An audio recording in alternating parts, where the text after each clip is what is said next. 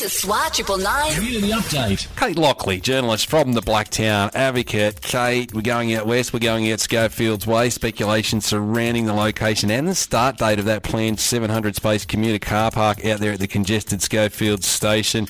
Uh, I know New South Wales Labor leader Jodie McKay has now called for some answers. Yeah, that's right, Busco. Um, Ms McKay visited the precinct um, out there at Schofields and Riverstone just last week, and um, she was discussing some of the kind of concerns from residents in that whole area, which is undergoing a massive construction and population boom at the moment.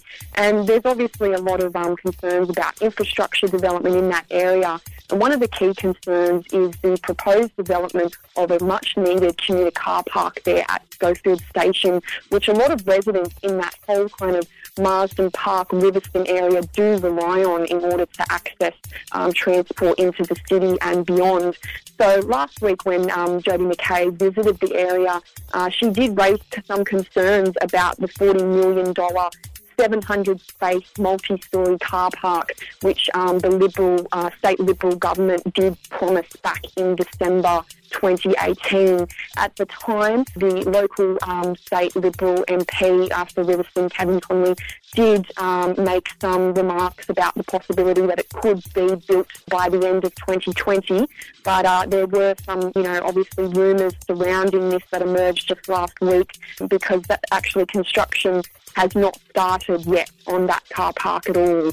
So we, we spoke to Mr Conolly in response to some of the concerns raised by Jodie McKay and he said that the state government, even though construction had not started on that car park, the state government was still committed to delivering the plans and he said that the initial planning stage was still underway and they were looking at starting construction in the near future. There's obviously a little bit of concern here about the delay in construction, but it is still planned and it is still um, you know, going to get underway at some point.